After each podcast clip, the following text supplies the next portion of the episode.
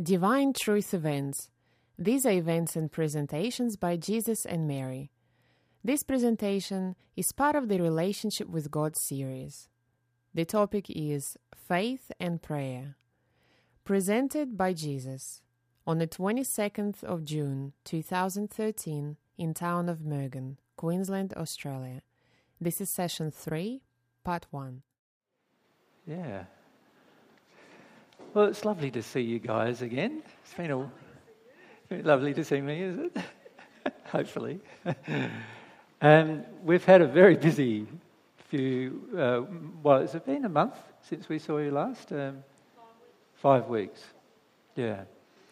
Yeah, we've had a very busy five weeks. Um, as you probably are aware, we had a New Zealand team of people here last time we met doing a heap of filming, and they put a documentary, or, a, or it was more like a news item, um, on the New Zealand te- television.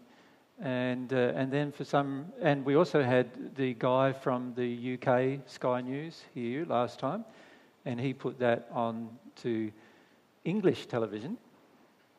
And as a result of that, we just got inundated with a lot of different people uh, having requests for media interviews. So over the last uh, month, we've done around 16 of them, um, and uh, a lot of them overseas. Most of, the, well, in fact, all of them have been overseas. And, but it's been quite busy trying to organise it all and, and tee it up at the time zones and all those kind of things. And uh, it still hasn't finished, actually. We've still got more to do.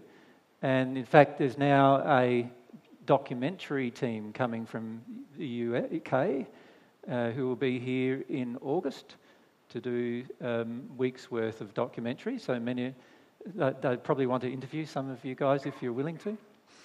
Um, they'll be here. His name is Thomas Leader, so he'll, he'll be here sometime in I think I've planned to do another seminar here in August the 10th uh, and the 11th, and uh, he'll be here at that seminar. There will also, we have also been approached by another TV station in the UK, and, uh, and they're wanting to fly us to the UK to do their interview. So we may not be around for the next two weeks. Um, they want to do it pretty much straight away, so we'd be leaving not next week, but early the week, the week after, probably for two weeks, if that happened, which means that we may have an opportunity to actually do a couple of seminars in the UK in the next month uh, as well. So there's a whole heap of things to get ready for that as well, that we're trying to get ready now. And, um, and then, of course, we've had a lot of other people around the world. We've done interviews in Africa as well, in South Africa, uh, as well as in Europe, in Spain, and in Iceland, of all places. Um, so there's been all sorts of interest. I don't know what's happening. Um, I think, I think the way it works is a lot of these media give uh, their show to another play, another media, or license it to another media in another country, and, and then they play it, and then they play it, and so forth. So it seems to do the rounds, and as a result, we've got all of this stuff happening. So that's probably why you haven't heard much of us in the last five weeks, because we've been a bit snowed under trying to manage all of that as well as still do our own thing. And in addition to that, we've been trying to get a lot of hardware stuff sorted out as well. So it's been quite a busy five weeks or so for us. And I feel it's probably going to be quite a busy six months coming up. We also, um, the beauty of having the media pay for us to go to the UK is quite interesting because at the moment there's a lot, quite a lot of people in the UK that have been interested in us coming, but the, a lot of them are quite poor and they don't have the funds to, to pay for us to come. And so we were trying to work out how we'd get there. We don't have the funds to pay for us to go either. And as it was worked out, we might finish up having the media pay for us to go, which, which is quite, quite good.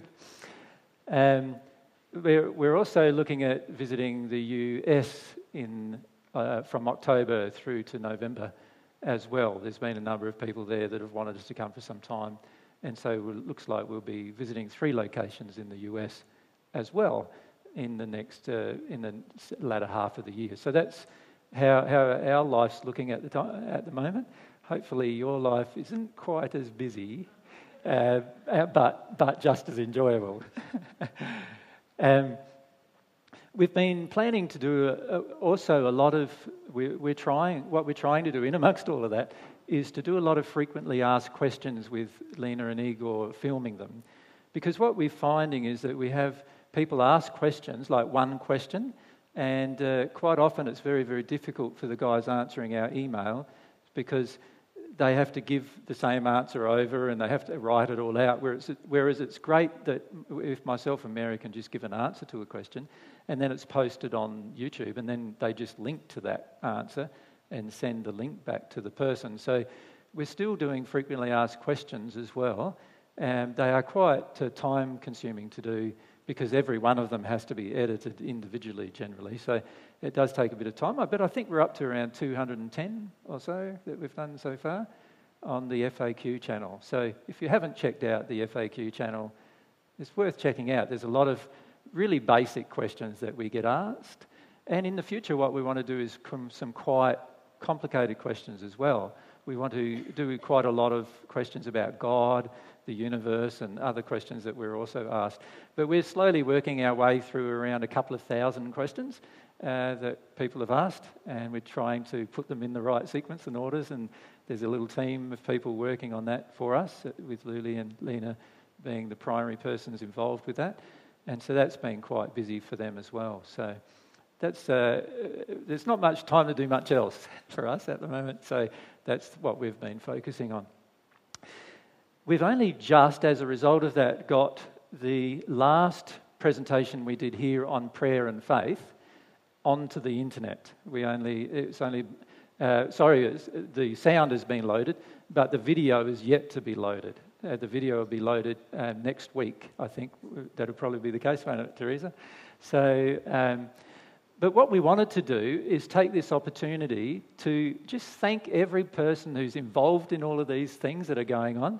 There's a, there's a lot of documents getting typed up by different people. There's a lot of translating going on now. We have a new translation section on our website, and I think we have at the moment about 11, I think there's 15 total, isn't there? Countries or different languages um, that we're starting to translate into, yeah but I think I've only put about 11 up at this point.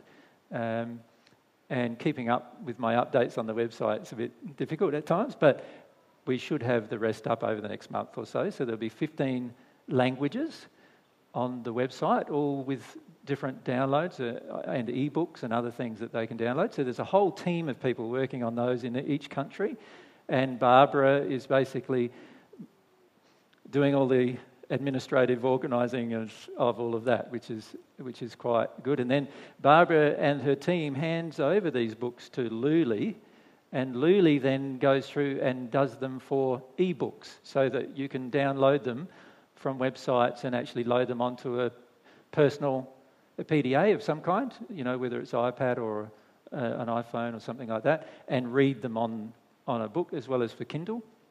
So all of that's happening behind the scenes as well now. And we're now, I think we have about, is it about 50, 50 books finished? And there's another 50 in the process right at the moment. Yeah, so that's quite a lot. In amongst all of that, um, I'm also trying to get a bit of time to write a book um, because I wanted to, I wanted to write a book uh, about the basics about divine truth, just the very basics. We're going basically, it's like a presentation of the secrets of the universe, but, but from a very personal perspective, from the perspective of myself as I discovered these particular things. And it should be around about 60 to 100 pages, and Luli and Raj have put the pressure on me to do that. Um, and so, uh, so I'm trying to do that as well. I've, I'm only up to seven, page seven at this point. so, um, mind you, I've only been doing it for a week as well. So I get about, uh, I get, I try to allocate about an hour a day to that, and I usually get a page or two done during that hour. Would you like to hear the first seven pages? Okay, well, I'll read that for you. Um, if I, I think I brought a copy with me. And what we're hoping to do with this book is actually give it away right around the world and even uh, somehow negotiate with some publishers that they're willing to do it somehow at cost or something like that, and that they uh, give it away on their websites and do it by donation, just like we've been doing it. So that's what we're trying to do. Raj is trying to follow up, you know, what publishers might uh, do things by donation rather than doing it the normal ways that they currently do it. And there are some publishers who are interested in doing that at this point. So, so it should be interesting to see what happens with the book. Um, what happened with the book is that um, there's been a team of people, and Raj, Raj and Luli in particular, have gotten together a whole heap of information from a lot of different presentations that have been done and then they've basically tried to summarize all that information into a book form of around 50 pages or so, wasn't it? Um, and, and so what I've done is I've sort of used that as a basis, uh, as sort of notes, if you like, of, of this, but um, it's quite different to what the guys put together. But, uh, but that's what, there's been all this research that's been done, is what I'm pointing out, by Raj and, uh, Raj and, and Luli uh, to get all of this material together. And that helps me a lot when I'm writing my book. Basically, it means that I don't have to do, put all the stuff together. Uh, somebody else has already done that. And it means that I can just write it from my own perspective. So there's a lot of help that I've received to write this so far. So here it goes. This is the introduction. Since God is the creator of the universe and the creator of the laws that govern all the things seen and unseen, only God knows all the truth in the universe. Divine truth is God's absolute truth. As such, God's truth is infinite, logical, scientifically accurate, and the true reality of universal life. Humankind has, over tens of thousands of years, hungered and searched for absolute truth on a large variety of subjects. Usually, this search has been through a process of experimentation scientific or otherwise, with limited results. Since humans are not God and no one knew how to receive these truths from God, humankind has continued the process of experimentation in order to discover new truth. In the first century, I discovered the way to receive truth from the source of all truth, the Creator. This way was created by God and only needed someone to discover it through the exercise of their own will. I am Jesus of Nazareth. The way I discovered included experimentation, but also involved the essential ingredient of developing a direct relationship with God. Rather than sharing all the truth I discover with others, I focus on showing others the way in which they can also receive truth from God directly. My first century wife, Mary Magdalene, and I have come to earth for the second time, along with another 12 people. I was named Alan John Miller by my parents in this life, and Mary has been named Mary Suzanne Luck. We have returned for many reasons, which include sharing the truths that we have learnt from God during our 2,000 years of existence on earth and in the spirit world. More importantly, we wish to share the method or way that God created whereby humans can learn God's truth and receive God's love. The teachings in this book are a collection of material that we have presented to and discussed with others for over 2,000 years. These teachings describe the way that we can infinitely grow in all of the qualities that God has, such as love, truth, happiness, wisdom, and power, and the way in which we can remove from ourselves any quality that God does not have, such as sadness, fear, unhappiness, pain, and suffering.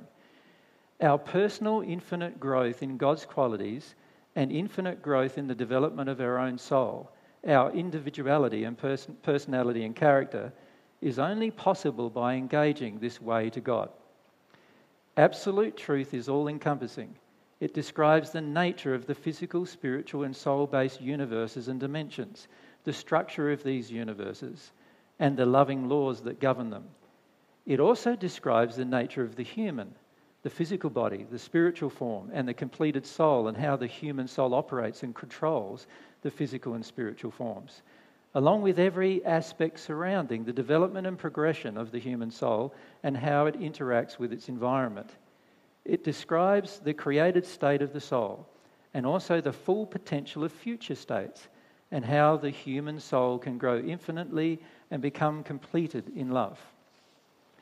It demonstrates how the human can become at one with God in love, a state where all of our feelings and beliefs surrounding love will automatically be in harmony with God's love, where we will automatically act in harmony with God's love without needing to try, and where we will only ever experience joyful and pleasurable emotions just as God does. Following God's way will affect every area of your life, just as it has impacted upon every area of my own life. It will involve a growing, ever changing, loving personal relationship with God, with yourself, with your soulmate, your children, with your friends and acquaintances, with people who have passed into other dimensions, with your environment, with the universe, and even with those whom you now see as your enemies. It will demonstrate to you that if you receive God's love, everything else will be added to you. I can assure the reader that everything I've written about in this book is true. I'm not making up stories, presenting theories as facts, nor am I just hoping that what I'm teaching is true. Rather, all of the things I present here I have discovered through my own personal experience. And I suggest to you that no matter who you are, you can do the same. God's truth can only be fully understood through a personal experience between oneself and God, which will be emotional and life changing. It cannot be fully understood with the intellect, since intellectual development has limitations, whereas emotional experience has no limit.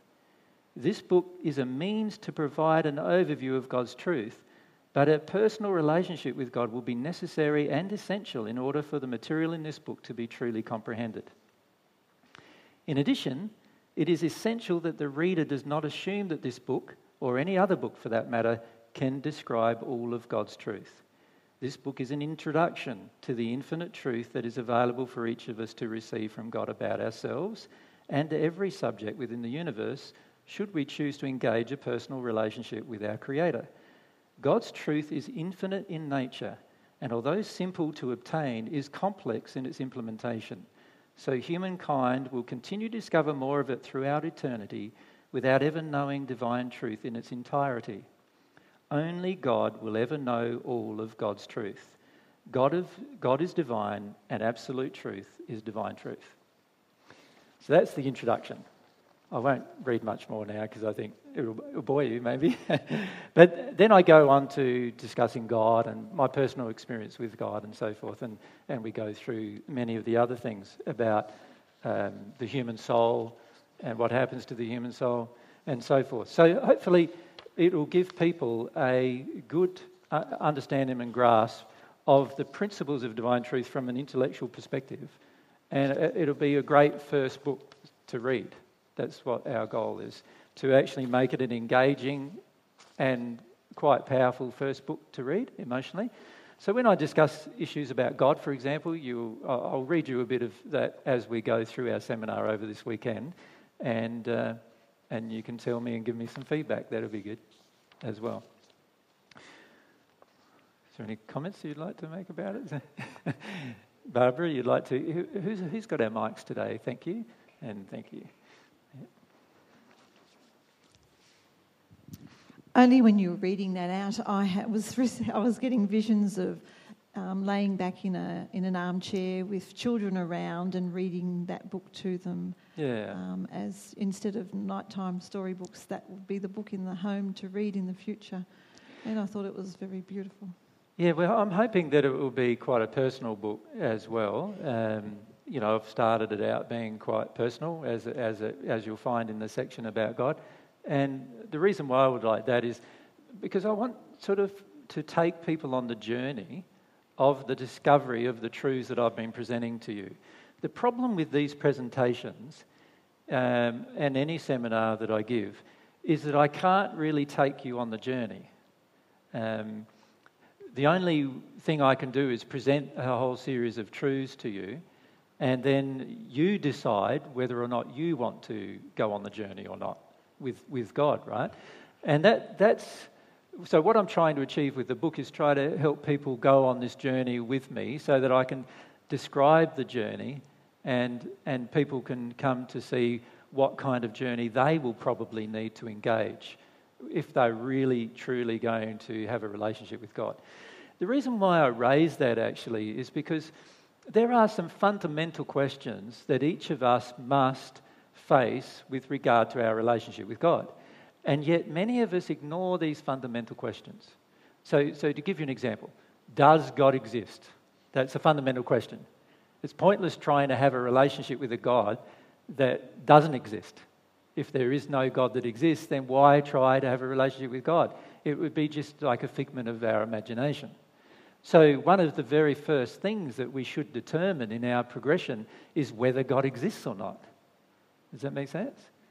And, and my feelings are if we haven't personally done that yet, you can't hope to receive divine love without doing it. So, we need to start at that place. And then the second place I would look at is what are God's qualities? What are God's fundamental attributes and qualities? Like, who wants to connect to a God who's like the Bible God?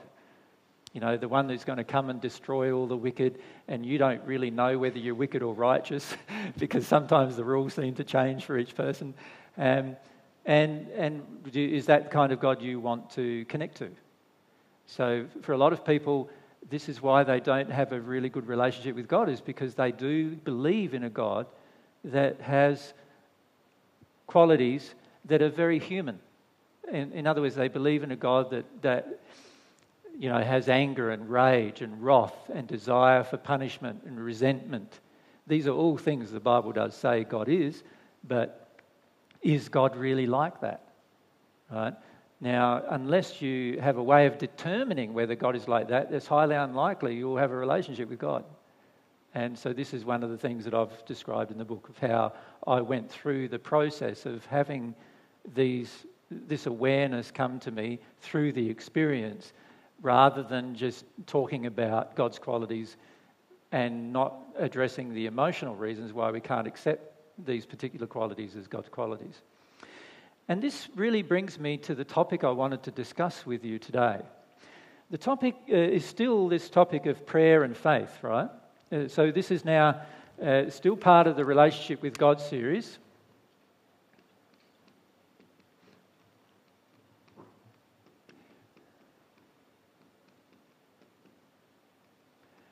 And we're still talking about faith and prayer. There's so much that last time I didn't get to speak about. So, this you could say this one is session three. And uh, I doubt whether I'll cover all of it today either, so we're probably going to have a session four about it tomorrow. Now, that, so that's the topic we're uh, raising again. And we, last time we got together, and many of you were here last time, Remember, last time we got together, we discussed this issue of faith and what faith really was. Now, can you remember some of the main points that we gave about faith last time we got together? Do you want to just, if you want to make some comments? And don't be, a lot of you are getting quite shut down by spirits with regard to your questioning. So just, just put up your hand if you got, if you, if something comes to your mind, just put up your hand and we'll go from there. Ange, thanks, and then come down. Uh, for it to be faith, it needs to be a fact. It needs to be the truth, God's truth. So it has to be based on facts. Do you remember that point? Now, can you see why that's such an important point? Like, what's the point in having a faith in something that's wrong? you, you, at the end of the day, you'll spend years and years and years and years trying to discover it, and because it's wrong or not a fact, you'll never discover it, of course, right? And then what you do you do? Well, then you'd say, then that's when we came up with things like blind faith. Now, I suggest blind, there's no, nothing blind about faith. Nothing blind about it at all. If we come down.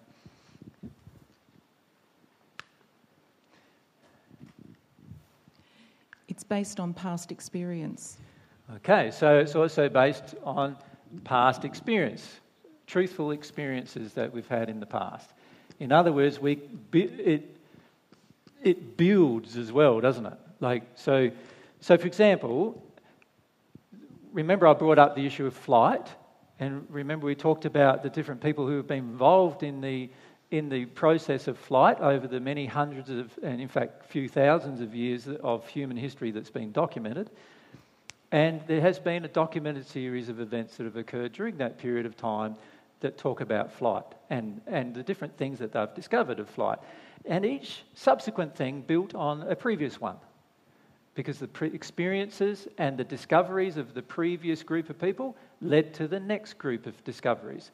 And as a result, even in this, in this century just gone, the, the 20th century, even in that century, we went from having complete uncontrolled flight for just a few moments, a few seconds, right the way to so controlled flight that 800 people can travel 15,000 kilometres safely, right, in that period of time because each thing built on the previous thing. So built on the past experience. Yep. If we come down the joy and then across on this side, if we go up, starting, yep. Um, to grow faith requires experimentation, which kind of implies the willingness to not always be right. Okay, so we can't expect to be right all the time, so we've got to, exper- we've got to be able to experiment. Now, the problem with many religions on the planet is they have a very, very set group of laws and principles, and, and that restrict what you would call experimentation. Now, I'm not suggesting that we need to experiment with things that are obviously immoral or unethical. But we do need to have some kind of experiment in order to discover new truth. This is how a scientist would work, yes? Yep. If we come across to Al. Um, along that lines, it's something that we have to develop within ourselves. Right, so it's a personal emotional experience, isn't it? So yeah. it's got to be a personal and it's going to be emotional as well. It can't be just something that just you think about, but it does involve your thoughts because obviously it's also logical if it's factual, it's also logical, but it also has to be a personal emotional experience. And, and would that be part of the longing by when you develop that? Yes, well, this is something I would like to talk about today in terms of how our faith grows, how our faith continues to grow over periods of time. And, and of course, the longing for truth and the longing for love will help our faith grow in, uh, in both of those longings. Yep. If we go back to Um, faith is not inside our soul, it has to be developed, uh, a quality that is developed. All right, so it's not, it's not a given. Yeah. Not, it's not a given, it's not something that God just put in there and, and everything's fine. It's something that you've got to grow. And it has the characteristic of being able to grow infinitely. So you can get to the point where you have an infinite amount of faith, well, that, that's the point where God, obviously, is that's God's domain, and we can grow and grow and grow in faith as we go through. And it turns from faith, in fact, at some point in our growth, into a certainty, something that's completely factual and certain, something that we know that we no longer need faith to believe in anymore because we know for certain through our own personal experience that it's a fact. That's, that's where faith will lead us to that point. Yep. So if we start, uh, yep, and then come down the same. The experimentation um, is risky. It, it, has risk involved. Um, There's risks. It? Yep. What risks? You, you think about the guys who were experimenting with flight. What was the risk there? death was the risk, right? So, this is the thing with experiment. There, there are ways to circumvent, uh, you know, the risks to a degree, but you can't, with any experiment, expect there to be no risk, can you? Because it, for all of the discoveries of humankind, and particularly the discoveries that we've made in this 20th century just gone, most of them involve risk of some kind. So you can't sort of expect everything to be risk free. Now, many of us want it to be risk free, don't we? Have you found that with your life? You sit there at home watching telly, playing some video games, whatever, and then uh, you know you think about going out into the world, and then you go, "No, I think it's safer to sit home doing my thing." And we have a real strong aversion to the potential of our life being damaged further than what it is. And so often that causes to have a very, very large fear of taking risks, does it not? And many of us are still in that place, actually, of taking risk when it comes to developing our nature and character. For, for, for example, many of you, I still notice, uh, have a lot of problem with taking the risk of being truthful, for example. Right? There's still this desire in you. Maybe I need to just falsify it a bit, and that way I'll protect something and not understanding some things as we'll go through uh, uh, in this discussion today. Okay, anything else that, uh, Sandra, if we come down? I can't shake this um, thing that we've talked about somewhere along the line in the past about um, that faith is something um, not yet seen but hoped for. Is that the beginnings of faith when you just experiment and you don't know yet, but you're yeah, willing to. You could say, in fact, and we didn't discuss this in our last presentation, but you could say that hope is like the imagining of faith. It's like, and we've got to be very careful with hope, though, because many people hope for things that are not true. many of you hope for things that are not true in your day to day life, actually. And uh, I used to do that quite frequently with my interactions with other people. With, uh, with my interactions with other people, I used to always hope that they'd treat me well. And of course, when you didn't get treated well under those circumstances, what did you experience? Some pain and suffering. Whereas uh, once you give up that hope, because it's actually a futile hope, then uh, you know for certain what, how you're going to be treated through the experience of the individual. So when I know a person and I can feel their emotions, now I know how I'm going to get treated. Sometimes they'll treat me well, and under other circumstances, they'll treat me badly. And I know what circumstances they'll treat me badly. And I know what circumstances under which they'll treat me well. Now, that, that is faith rather than just hope. Hope, remember, is not necessarily based on fact, whereas faith is. Huh? Okay? Anything, anyone else? Yeah, make, and then down to. Um, sometimes um, faith is like an act of a will, like um, to either choose to have faith in something or be overcome by darkness. Like it's like a sometimes I have to choose it or hold on to the faith in the early stages. Okay, yep, I agree. Faith is something that you need to hold on to, but but you always have a good reason to, don't you? Because in the end, it is based on fact. You know, so there's not like there's bad reasons to hang, hold on to things. There's good reasons to hold on to things when they're based on fact. But it's pretty pointless having faith in something that's not a fact. So it's no good holding on to things that are not facts, is it? You think about it, in the world today, the majority of us then uh, continue to hold on to things that are not facts. Right? And then we put our faith in them, we put our hope in them, and of course we're going to get disappointed because it's not a fact. Sooner or later, it's only the facts that are worth having faith in. Right? And what I'm saying is that God's existence is a fact, and all these other things that I'm presenting are facts, but they're only facts that I've established for myself, because many of you have yet to establish them for yourself. Right?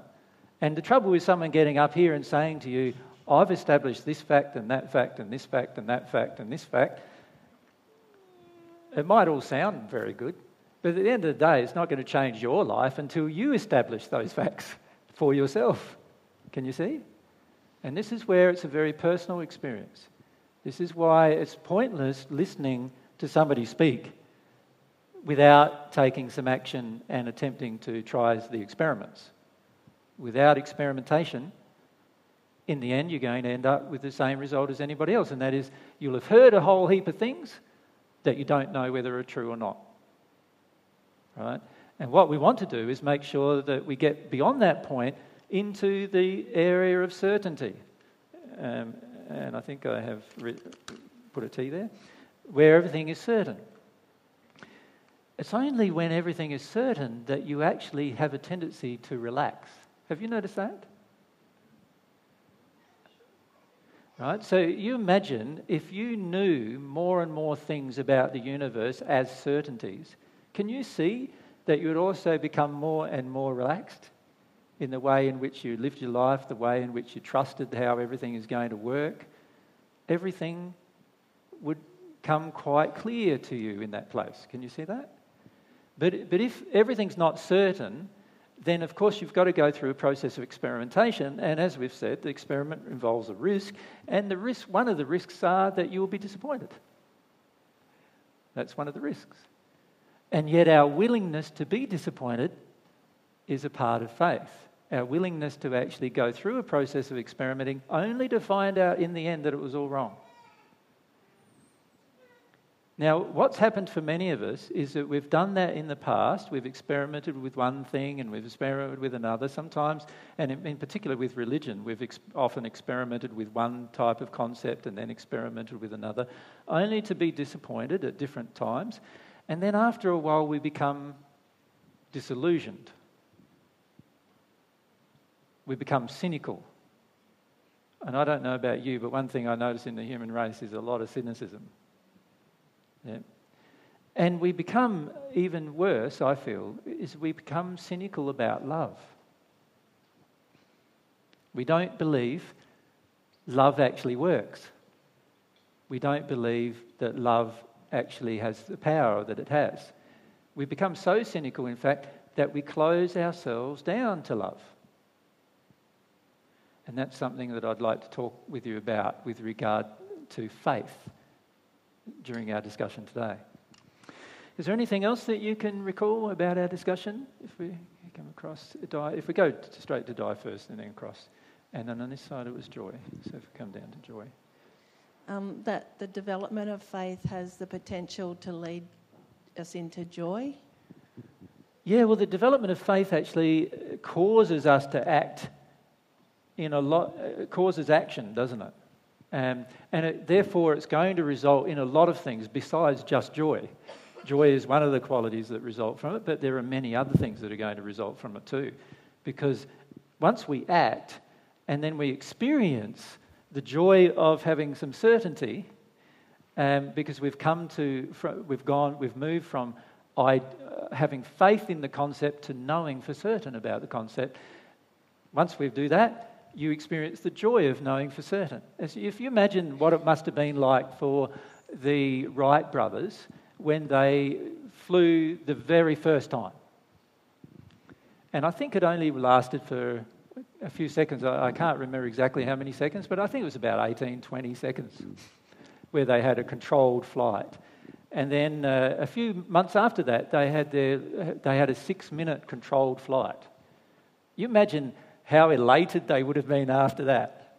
Uh, you imagine them just jumping around, although, from what I've read about both of the men, I haven't met them personally.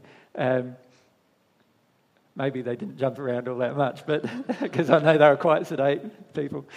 But th- th- there was this feeling in them that pulled them. And, and obviously, you imagine the joy of actually having it happen after you've just imagined it happening, having faith that it happened, and looking at all the laws involved. And they, they had to find a lot of laws of aerodynamics for it to happen. There, there's all the laws of controlled flight, which are all the laws involved with aerodynamics. They had to discover every one of them and apply them. Even if somebody else discovered them, they had to put them into application. And as a result, they finished up with these, with these flights. Now, of course, I'm not saying that they were the very first people who ever flew because um, historically there's quite argumentative facts about who was in fact the very first person who flew. But they learned how to have controlled flight. Right?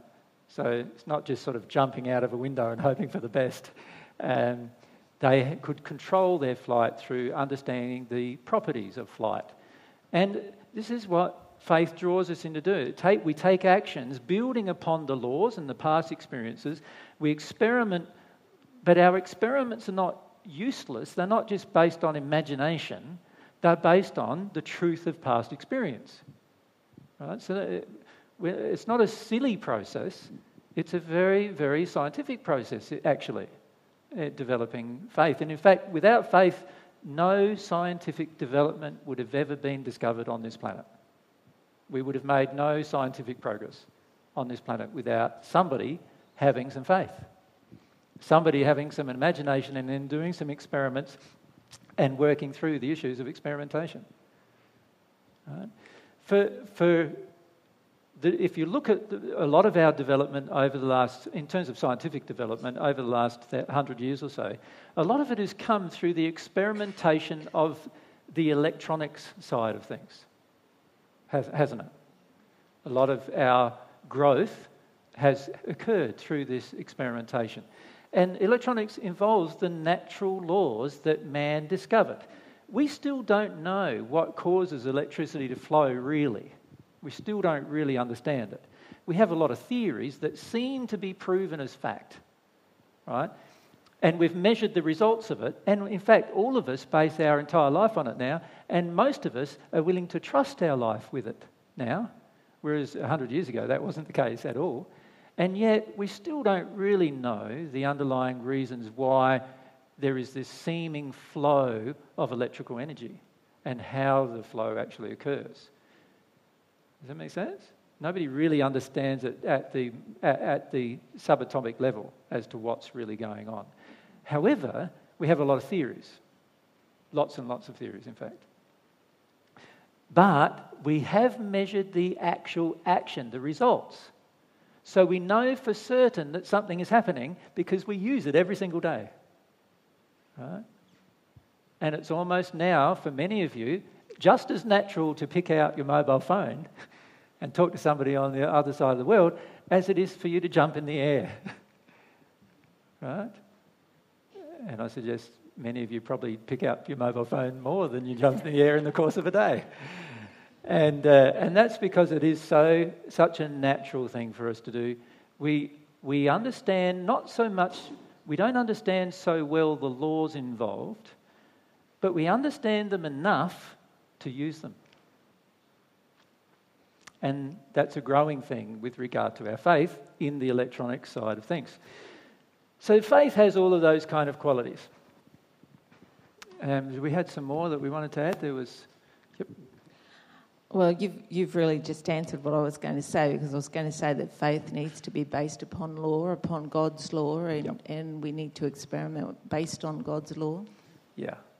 So we could call the facts, there's not just the physical facts, but there is also the structure that governs the physical facts. And this is a very uh, important area of investigation, I feel, for humanity. It's something I've been fascinated in for 2,000 years, is this investigation of the structure that governs the facts. And uh, that's what I call law, or God's laws. And to me, that is a more fascinating uh, uh, process of discovering laws than it is even discovering what the facts or the results of the laws are. So there's a very, it's a very fascinating area of, of, investigation. Joy, you, had, you were going to say? There was someone else over there, no? Uh, what this, one of the things this discussion taught me was that God wants me to be the scientist. God wants me to investigate. God wants me to be curious. Mm-hmm. And also that if I don't have that personal growth through it, and I'm not willing to do the experimentation and have the personal emotional experience, I won't ever get to certainty. No, like, even if everybody else around you gets to certainty, you still won't be at certainty yeah. necessarily. Although it's interesting with faith, and that is if one person has faith in some area, generally what finishes up happening is they finish up influencing all the people in that area. So if you think of uh, uh, 150 years ago, how many people thought it was possible to get to the moon? Well, quite a lot of them thought it was possible, perhaps, but the majority of people on the planet laughed and scoffed at the idea. Right? And the same applies to flight. The majority of people on the planet laughed and scoffed at the idea controlled, of controlled flight. However, now, 150 years later, what do we find? We find that we don't laugh at those co- uh, concepts at all. In fact, all of us see how simple it seems to be to get there. When we say simple, obviously there's a lot involved, but there's a, it, it, man has done it, and therefore we know it to be a fact. And I feel this is also one thing we need to bear in mind is that it just requires one person on this planet to have faith in something and then eventually work through their faith to the point where, they, where through their experience it becomes a certainty, in order for every person on this planet to be affected by that choice. And that's how a single person can change the world. Just like that. It's only through acting upon their faith. So you can see it's a very powerful quality, right? It's a very powerful quality, and it is not religious in its nature, although it can have connotations for our investigation of God. It is actually something, faith is something that we engage all the time, every single day. We engage faith. Now, some of us do it more than others. Some of us take higher risks than others. But we still engage our faith every single day. But often we don't call it that. Right? We call it something else. But faith is the right term for it. No more. Ange, you want to go? And then across to Di. I've just checked my notes. Yep. Um, faith is not ephemeral, it's constant no matter the circumstances. Sorry, faith is not a. It's not ephemeral, it's, it's not transitory, it's constant no matter the circumstances. Yes. Yeah. yeah. If it's real faith, we have a feeling that we never let go of. We hold on to it all the time. We never let go on, of it. Obviously, that's very different than, than lacking humility. You see, if we lack humility, then we're not allowing ourselves to change. And faith does allow change. Right? Because it is an experimental process, it's going to allow change. But it doesn't mean that we just throw away things all of a sudden unless they are false. Of course, when they're false, we do throw them away when we have proven them to be false. Not because everybody else is laughing at it, but because we've proven it to be false. Right? So, as you know, quite often Mary and I get laughed at quite a lot, right? And even uh, when we're interviewed by people in the media and the public, we often get laughed at quite a lot. And I find it quite interesting uh, in a way that people do that because it's not very logical to laugh at somebody that you haven't proven to be false. Unless, and I feel also it's not very loving to laugh at anybody under any circumstance. But that's a separate decision. But if it comes to logic, it's not logical to laugh at people who you believe are wrong unless you've proven it to be wrong. And even then, you've got to consider is it loving to laugh at them? Surely you would rather have compassion for them, wouldn't you, if you loved them? And this is what we find frequently is that most of the people on this planet, and even yourselves, have at different times, if you think about your past, would have held on to the concept that what the general public believes in is true, and anything that's outside of that scope must be laughed at or ridiculed. And many of us have laughed at all sorts of things, if you think about it, only to find out later on that it was true. right? And, and this is what we've got to be very careful of because faith would prevent us from doing such a thing. If we truly had faith, we would know what we don't know. and if you know what you don't know, then you don't laugh at people who haven't proven it either way and have a different idea or concept than you do. Right? So it's very important to understand how faith would actually affect a lot of your life in the long run. Now, so that was our discussion. We, we discussed faith, and then we discussed last time we got together a little bit about prayer. But I would like to leave my discussion about prayer a bit longer because I want to focus on some things about faith that, uh, that many of you may not be aware of how it's influencing your life already in negative and positive directions. Shall we do that first? So let's do that.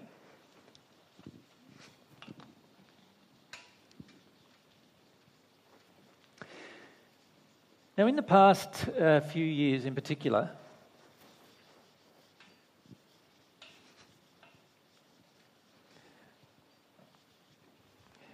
I've talked to you about, I would say, six or so primary qualities. If you analysed all the things that you've seen, particularly if you've listened to my presentations for a long time, what are the primary qualities that keep on popping up in pretty much every discussion that we have? So, humility is one of them. So let's write these down humility.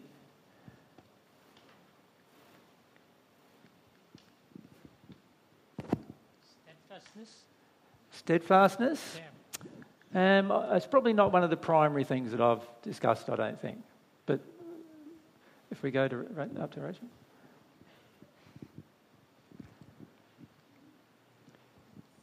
Sincerity. Yes, but there's some bigger qualities than that, even. We go behind you to Elizabeth.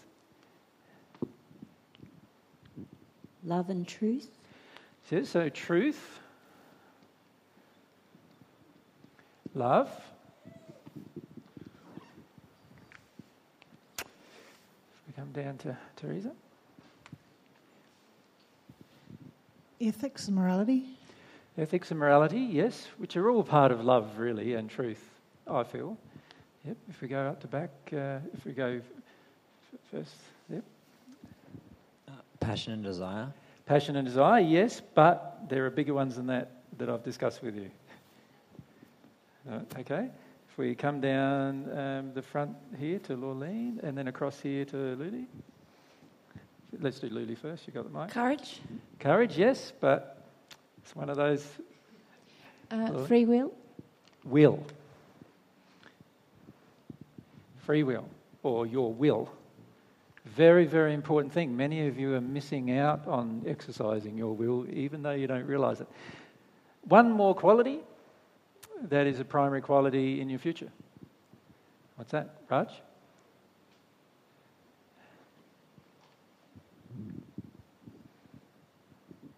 Honesty. Oh, that's in truth, I think. Yeah. If we come, if we go back, uh, yep. Faith. Faith. the one we're discussing. All right, it's interesting though that you've listed uh, a lot of what I would call positive qualities. In fact, they're the five, five most important things for you to develop. Those five things that I've now just listed on the board. All other things that you develop will come as a result of developing those particular things, in fact. But there's one thing that is not on the board that I've discussed with you very frequently. Any idea what that is? So if we come across to here and then up back to. Repentance. Um, yes, I have discussed repentance, but that's one of the laws of love. So that's. Yep. Prayer. Prayer, I have discussed prayer. So prayer is an operation, isn't it? So these are all qualities but prayer is an operation. So, what I'm going to do is put prayer right there. And there's one other thing. One other thing that's very important to the rest of your existence. But, but it's not a positive thing. What is it? Self reliance. Well, yeah, where does self reliance come from, though? This, is the res- this quality is why we become self reliant lack of um, depending on God. It is a lack of depending on God, but why would we choose to do that? Fear. Right? But it's not good to yell it out. Let's write it here. Now, I'm going to write it in large letters because at the moment, for the majority of us, it's the largest thing in our life. Still. All right? Okay, now let's, these are the qualities that I've discussed with you the most. Right? In the, in the last five or six years that you've heard our recorded discussions, these are the qualities that I've discussed the most with you. They appear in almost every talk that we've ever given. There, these qualities in each of them, all of them at the same time, appear most, in most talks we've ever given. Now, what I would like to discuss with you is this problem with fear right? and how it affects your faith and how it affects the choices and decisions you make in your life. That's what I would like to discuss with you. Because for most people, they don't have a faith in the truth. They actually have a faith in their fear. And most people don't use their will in harmony with love and truth, they use their will in harmony with fear. And most people don't know how to love because most of the time they are afraid. And most people don't tell the truth or even want to know the truth because most of the time, if you hear it or you are afraid. And most people don't want to cry, and most people don't want to acknowledge where they're at at any one point in time because most of the time they are uh, afraid.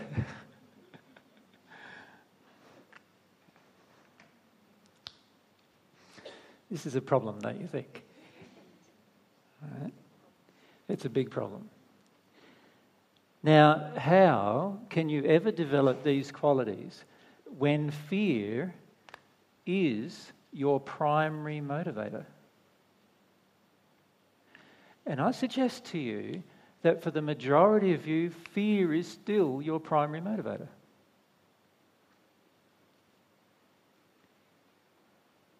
And you're not willing to confront the truth about fear. In other words, you have no faith that fear is not real.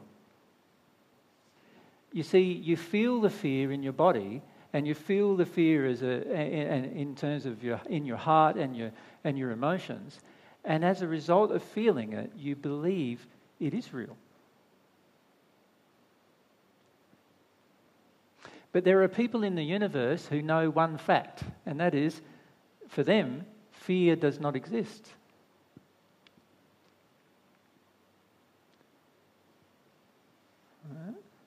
And in fact, every single person who becomes at one with God no longer is afraid of anything.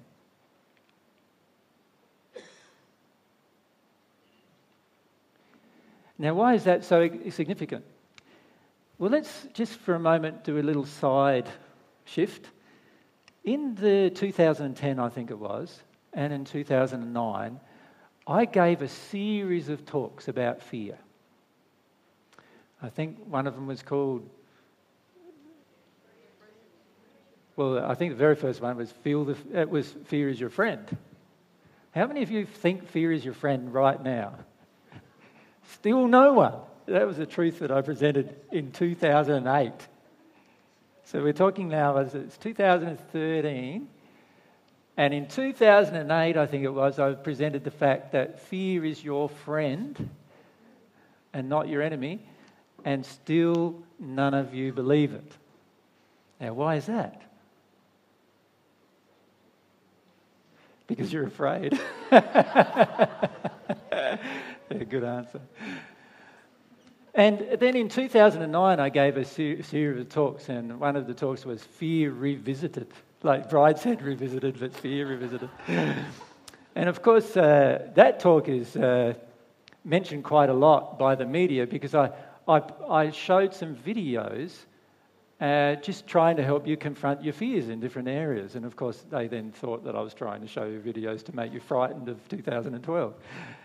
But in 2009, that was, we gave those series of talks about fear.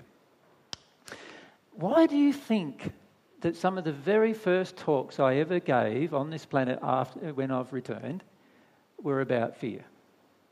Because fear has a huge effect on your life. Much greater effect on your life right now than the majority of you ever even aware. Do you know that many of you don't put up your hand even in a seminar because of fear? And it's the same fear that's been there since the very first seminar you came to, for many of you. That fear is just one fear that hasn't changed for many of you. And of course, do you know what comes along? Spirits and other people come along and manipulate that fear. They change your behavior through your fear. Your fear is, in fact, you have no other enemy other than fear, and it's not even an enemy, it's a friend. right? So, so this is a problem we have. is we still see fear as our enemy, and we don't see that it's our only problem. It's our only problem with regard to developing these particular qualities. And what I'd like to do is illustrate to you how that's the case and how that relates to faith. Most of you have faith in your fear. And in fact, your faith in your fear is greater than your faith in anything else. Because as soon as your fear is triggered, you forget the truth. You forget love. You forget humility. You forget your will. And you give all of those things away. You give away your will. You give away love. You don't, you don't trust it anymore. You give away the truth. You don't tell the truth anymore. Right? You forget these things. You give away humility. You don't let yourself feel what you're really feeling in that moment because you're terrified. And in that moment, faith is not guiding you.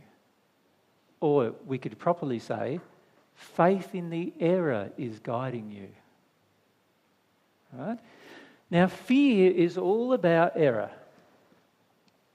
And when I say error, I'm now talking about the things that are not true in the universe. Remember, we said that faith was based on things that are facts. Error is based on things that are ideas, concepts,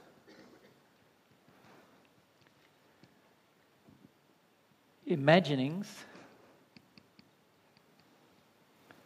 and so forth, that, and none of them are facts, but you think they are facts.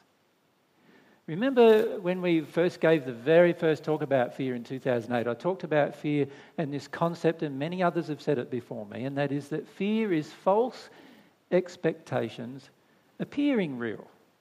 So it's error or things that are false appearing real. You believe they're real even though they're not.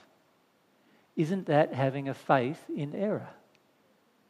Believing something is real even though it's not real. Now, many of you criticize other people for doing this. So I've noticed that if a, if a person who's Christian discusses their Christian beliefs with you, many of you defend what you believe, but also you go on this sort of attack of their false belief. So if their false belief happens to be the death, the belief in my blood as a, as a sacrifice for their sins, you then attack that false belief. But really, all they're doing is the same thing you are doing on a day to day basis with your own life. You are believing in things that are false that you think are true. And that dictates a lot of the choices that you make too, just like it dictates a lot of the choices the Christian makes with regard to that belief that they have. So we've got to be careful that we're not hypocritical, right? That we, that we, we start to see the real problem. And the real problem is that whenever we believe in things that are false, we have no hope for our future. Whenever we have faith in the errors, we have no hope for our future, really, even if you believe you do. Now, you remember uh, in the very first presentation I gave publicly, um, obviously I gave a lot of five years of presentations privately before this time, but in 2008, remember some of you were even present there. Who was present at the very first talk in 2008 at Peter Heibloom's um, shed. A few of you? Yeah. So that very first talk was called The Secrets of the Universe. Right? And in that very first talk, I presented some concepts and ideas that I know as fact. But of course, nobody else knows them as fact on this planet unless they've experienced them. And there's only been 13 other people other than me on the planet who has experienced them. But, but I presented them as fact at the time. In that presentation, I discussed with you the concept of soulmates. Do you remember that? You remember how I discussed how the soul splits in two? And many of you have seen these kind of presentations since, how the soul splits in two. One half of the soul connects with two bodies, the spirit and physical body. The other half of the soul connects with the two bodies, the physical and spirit body. Remember, I've discussed this with you many, many times, right? Many times, so, so much so that most of you know it down pat. Isn't that the case? You can ream it off the top of your head, re- relating it to somebody else. How many of you have experienced it?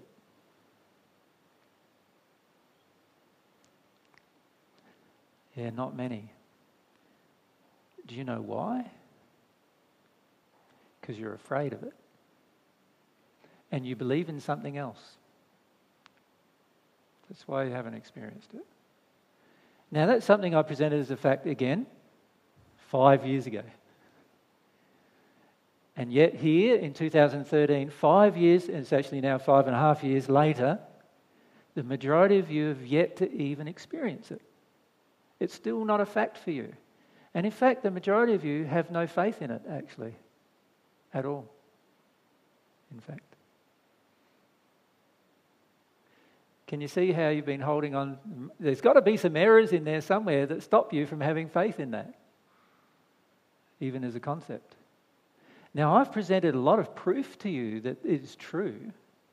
Proof about how the soul comes together, proof, but also physical proof is available to you in the world around you? Why are people attracted to each other? Why does every single person on this planet want to have one person at least that they live with?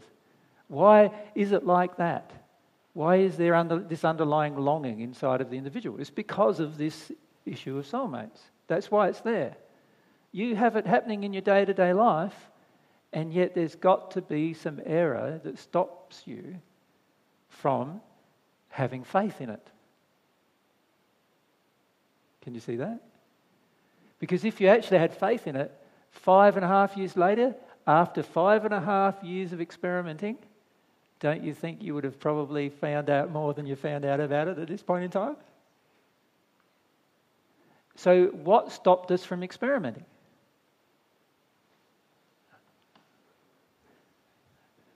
Fear stopped us from experimenting. Now, I'm not suggesting being immoral or unethical.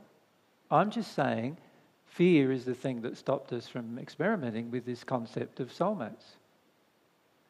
Now, how many of us know for certain that you're with your soulmate? Know for certain. Okay, so a few. Know for certain. Right?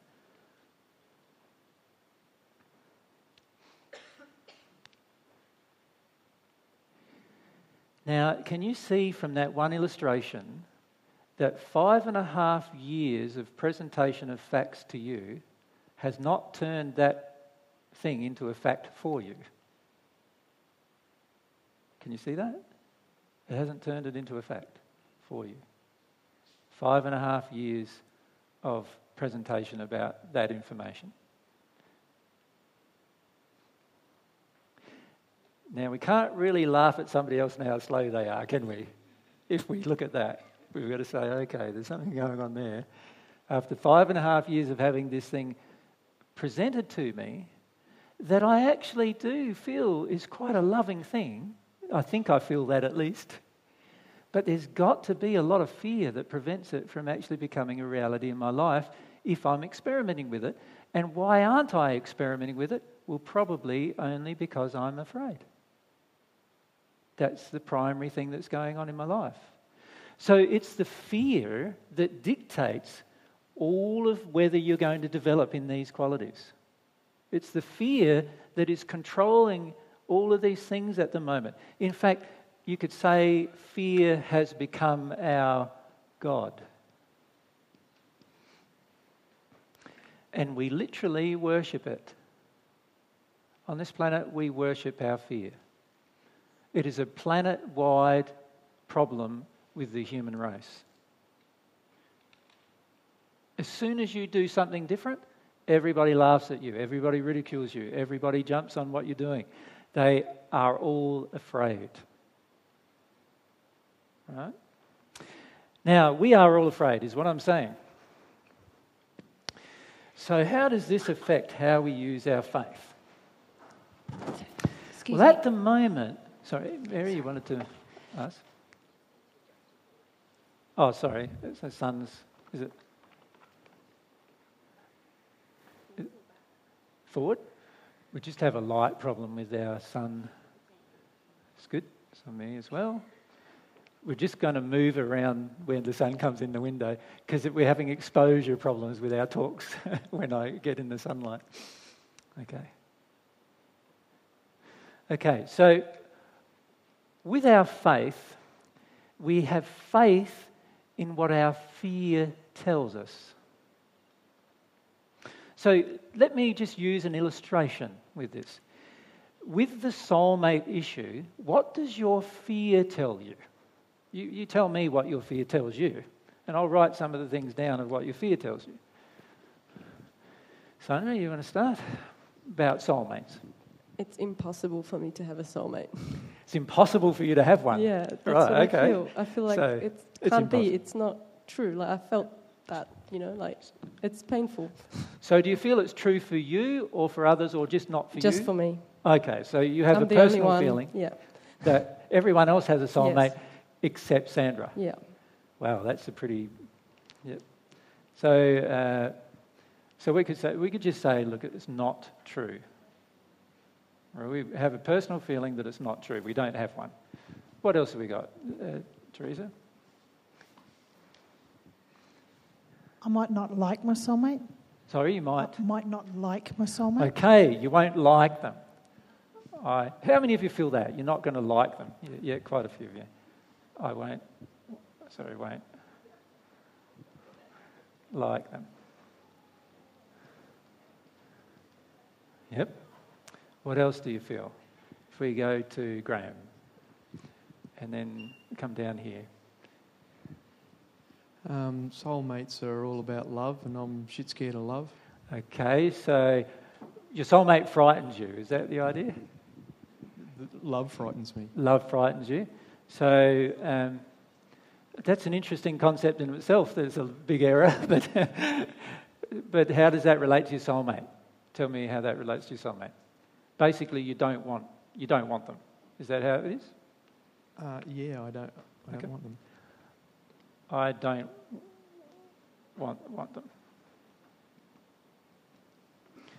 Her, him, it should be rather than them. It's because you haven't got more than one soulmate, of course. So I just remind you that when I say them, it's her or him. All right. Okay, so we come down here. My relationships haven't worked before. Why should it work now? Okay, yeah, I don't want to take a risk, And, another yeah, risk. and it'll be painful. Uh, it's a painful risk. Okay. Anything else that we got there? Yep.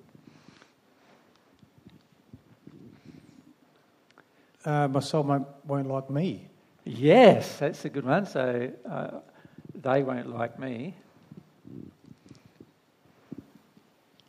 And remember, it's him, her. Me, yeah, okay. Um, if we come down to Jan and then across to Barb and then across there. So if we come down to Barb first. If you have an attraction, it's the biggest, it's the biggest mistake that you can make if you pick the wrong person. Okay, so uh, a risk of mistake, making a mistake. You know, you might live with them even for a few years or whatever, and then go, no, this person's not my soulmate, right? That'd, be hard, eh? Um, fear of um, exposure, intimacy, everything being.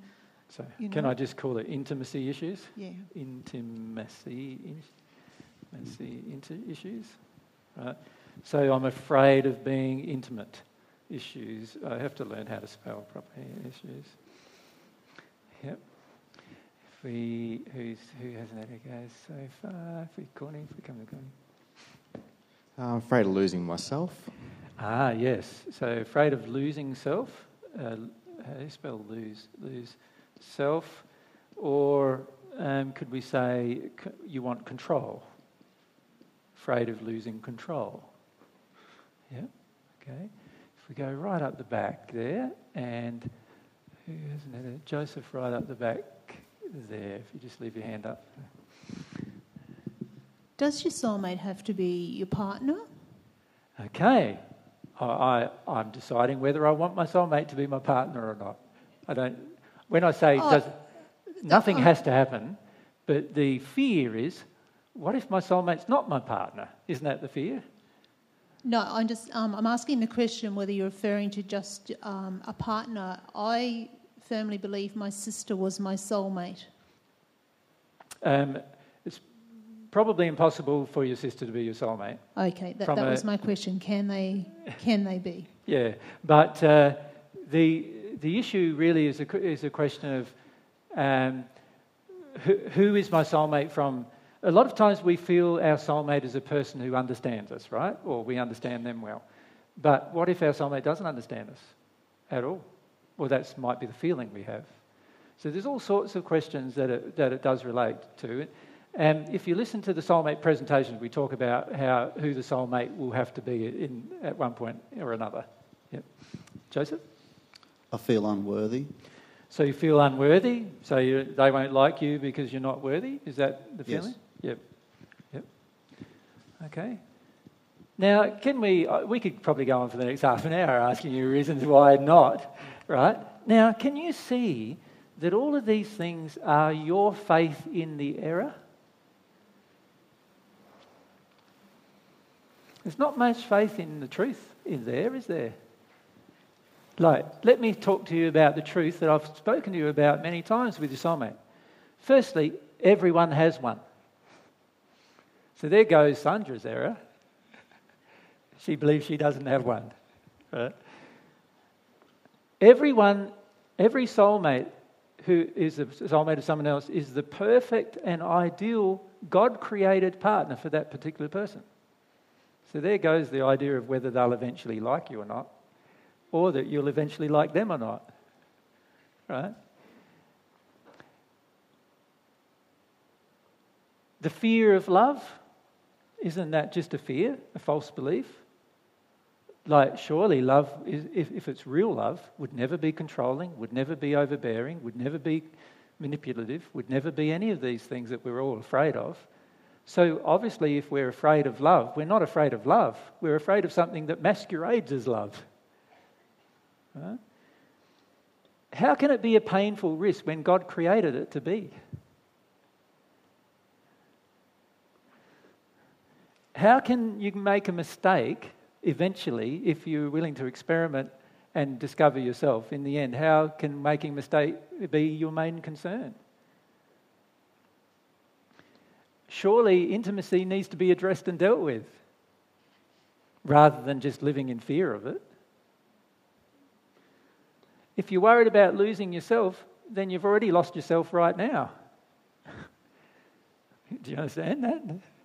If you're worried about losing yourself, then right now you've already lost yourself. That's why you're worried that if you be with somebody else, you'll lose yourself. And you also, if you're seeking control, then you're seeking, like, haven't you learnt the truth? It's impossible to control anything. Haven't you learnt that truth in your life yet? There are so many things, right, that we could list here with all of these things that are all to do with false. And it's our fear that stops us from releasing these particular beasts from ourselves.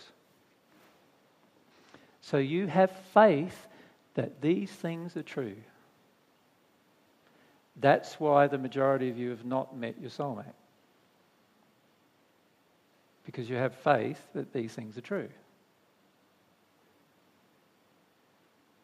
And they're not true. But you have faith they're true.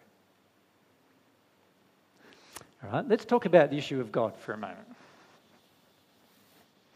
How many of you feel that you have a day to day beautiful connection with God? Just a few, maybe. And I can't agree with you, Elizabeth, actually. you have a connection with a lot of spirits that you, that you think are God. Yep. Okay. Now, why don't we have a good connection with God? That's the question. So, what do we really think about God? That's the question we need to ask ourselves. What do you really think about God? Do you think God exists even? So maybe God, the error of belief maybe is that still inside is God does not exist. Doesn't exist. Any other beliefs that you feel inside yourself about God? Yes. That um, God's going to treat me like my parents treated me. Right. So God. So Deb, you're sort of feeling like God's um, got ulterior motives all the time and is going to try to harm you at some point. Really. That's really what you're feeling. So, so God is, and let's put it manipulative, controlling. We could list a lot of things there. Yes, that a lot of us still believe about God.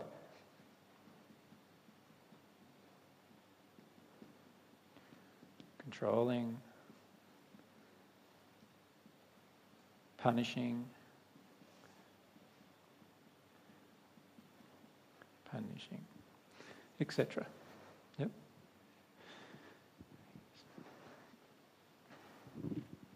I personally am incapable of opening up to God. Is it just a personal feeling in terms of you feel that you're permanently unable? Or do you feel that it's a temporary state? What, what is it that you're feeling? I hope that it's not permanent, but I feel like it, oh, I think it's temporary. I hope it's temporary. So you sort of feel like you're, um, you don't have the capacity to have a relationship with God. There's something wrong with you. Is that how it feels? Yeah. So, so there's something wrong with me. Yeah. Yeah. And whatever that something wrong is, could be that I'm not good enough, something wrong with me. Could be that I'm not good enough, not worthy enough, not nice enough, not loving enough, not humble enough, and enough, enough, enough of all of those things, yes? Yeah. Jen? For me, it's the issue of mistakes, that I've made too many mistakes that God would never want me back again. So, in other words, you're unforgivable.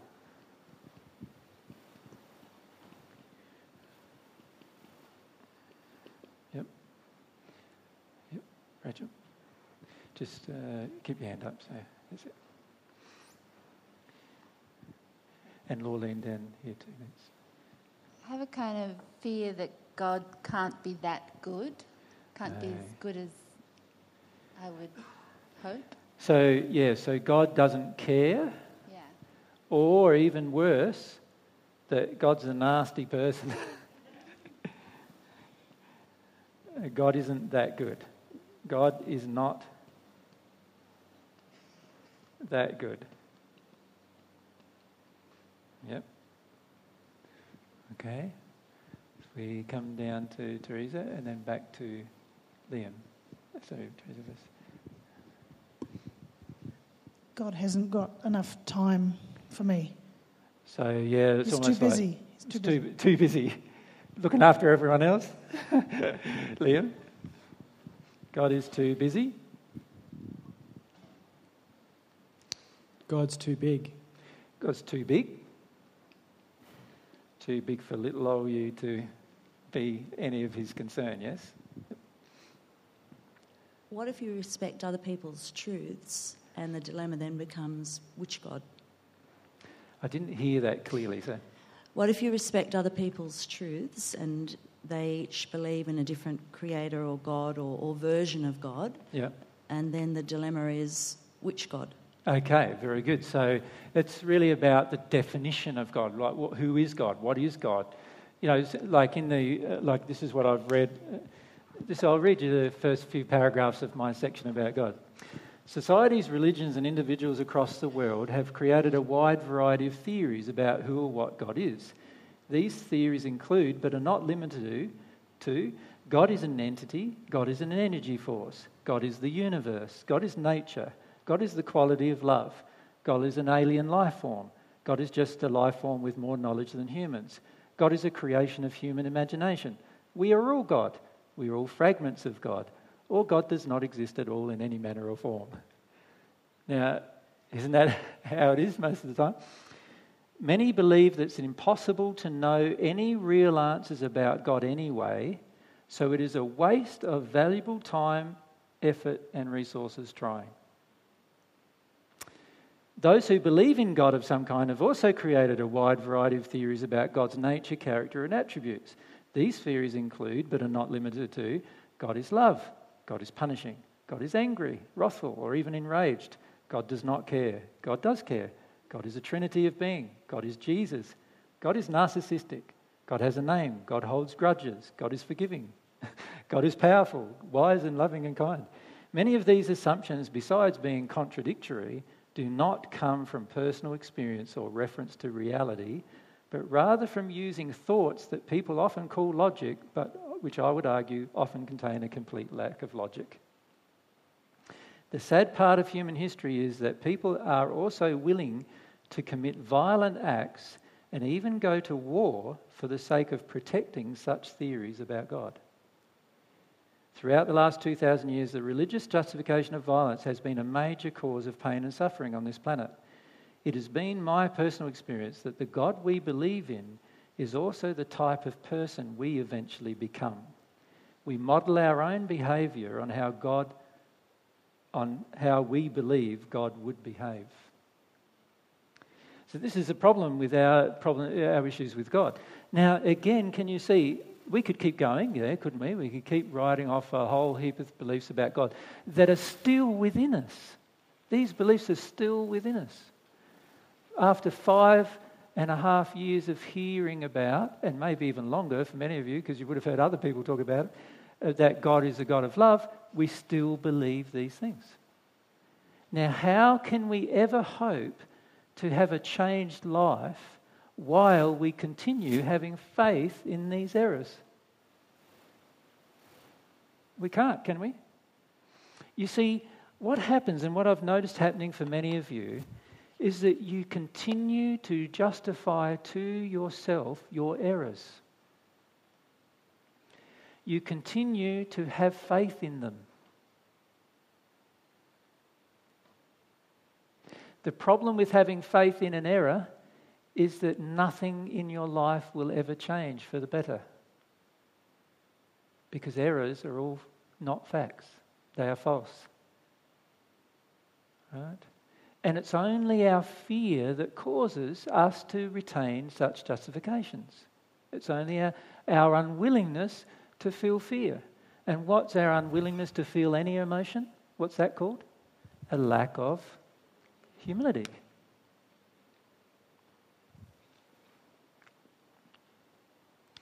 You see, if we had real faith, can you see it would help us even have humility if we had real faith?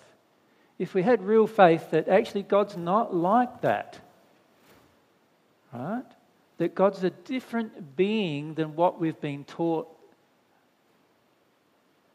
If we fa- had faith in that, then we would shift from our current perspective, and we would at least even have some desire to feel our reasons why we believe God is like this. But until we work our way through those particular issues, we are not going to shift on our relationship with God.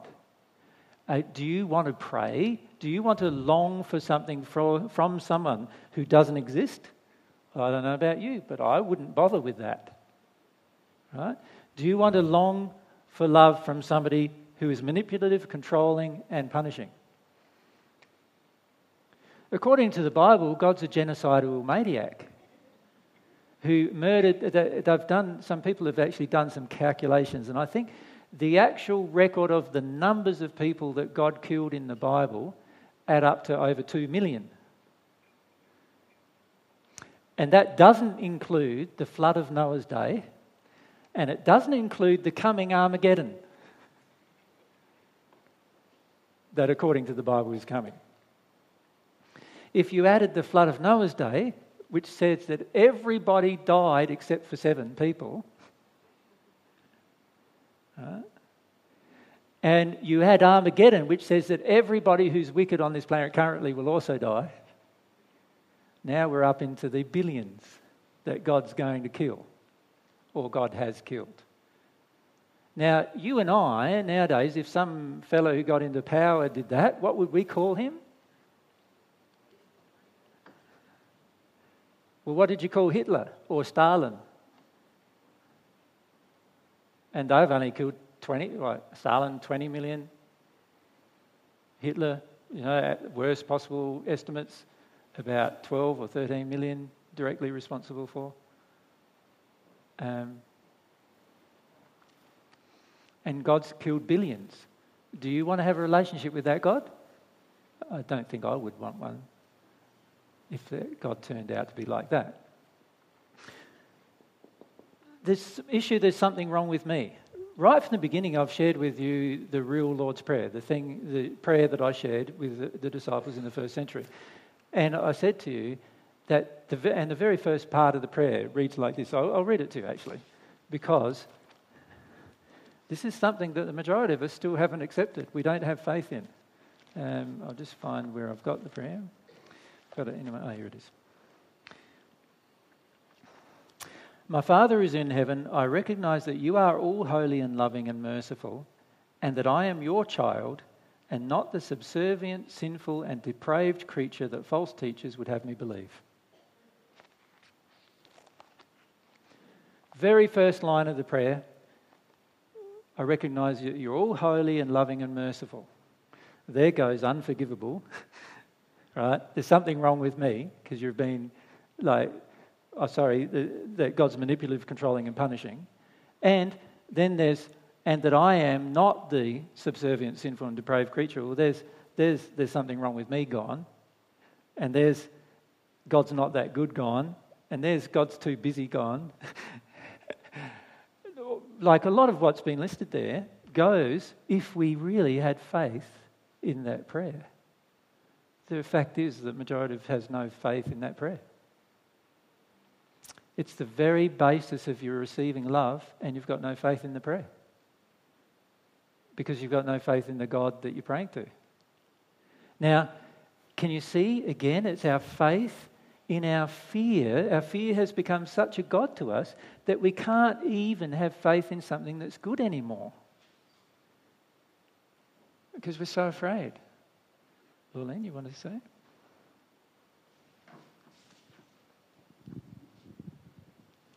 So, if I'm afraid to feel the depth of how much my mother and father didn't love me, um, and I think that I believe in God, but know at the same time that what I have for my parents I transfer to God.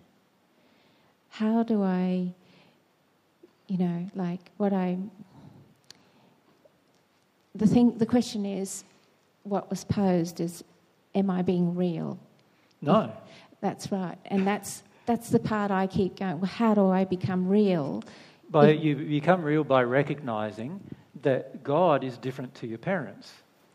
So stop attributing to God things that are only attributable to your parents. Now, many of you are justifying attributing them to God. You're basically saying to yourself, well, my parents were like that, so God must be like that.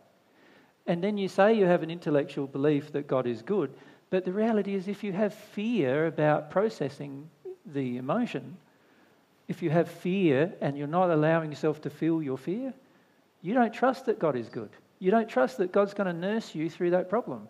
You don't trust that God's going to care about you while you go through that emotion. You don't, you don't trust it. Because if you trusted it, you would have already gone through it.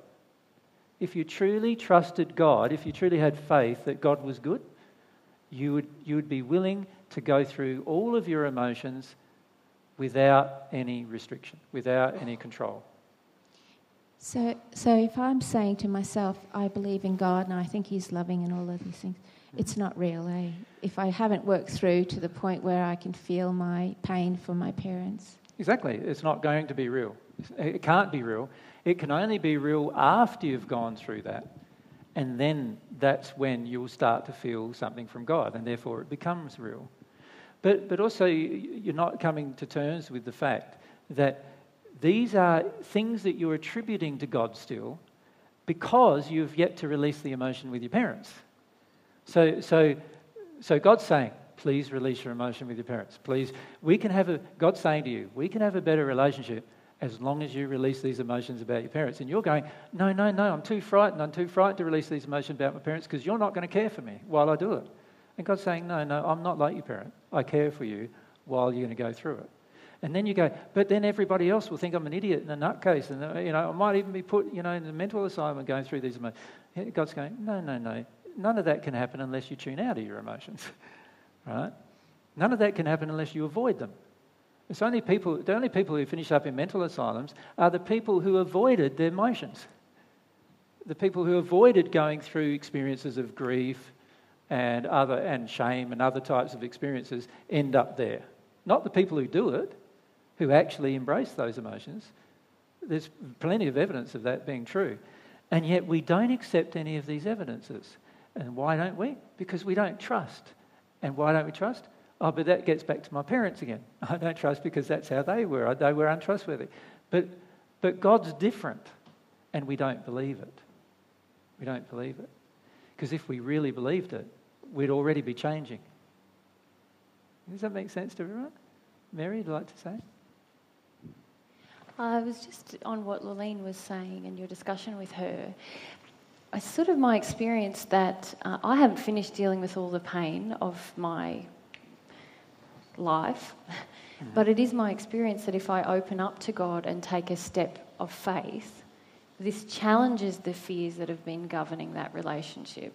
Mm-hmm. And it it triggers many of those emotions that I might have with my parents. So, one of my fears in reaching out to God is that God will engulf me and there'll be no me, and I'll just have God's will imposed upon me, because um, that's something I associate with love from my parents. Um, but if I have faith that, hang on, I know a lot of other things about God, even intellectually now, and I take a step of reaching out to God, I find that much of that grief and that fear is naturally processed, and I begin to have an experience with God that is replacing the error with truth. Exactly. And I just see often, and I know I've fallen into this category where people uh, get very hung up on, well, I can't fully know God until I've healed all of the emotions with my parents. Kind of separating the two processes and feeling that they have to finish with the parents before they can start with God. Yeah, and, and all they've really got to do is separate the parents from God. Yes, and, and it's awesome when that happens. Exactly. Yeah. Exactly. And most of us have not separated our parents from God. Because if we had of, we would believe very different things about God than we believe about our parents right now. That makes sense, doesn't it? You would believe one set of things about God and another th- set of things about your parents if you had separated those two.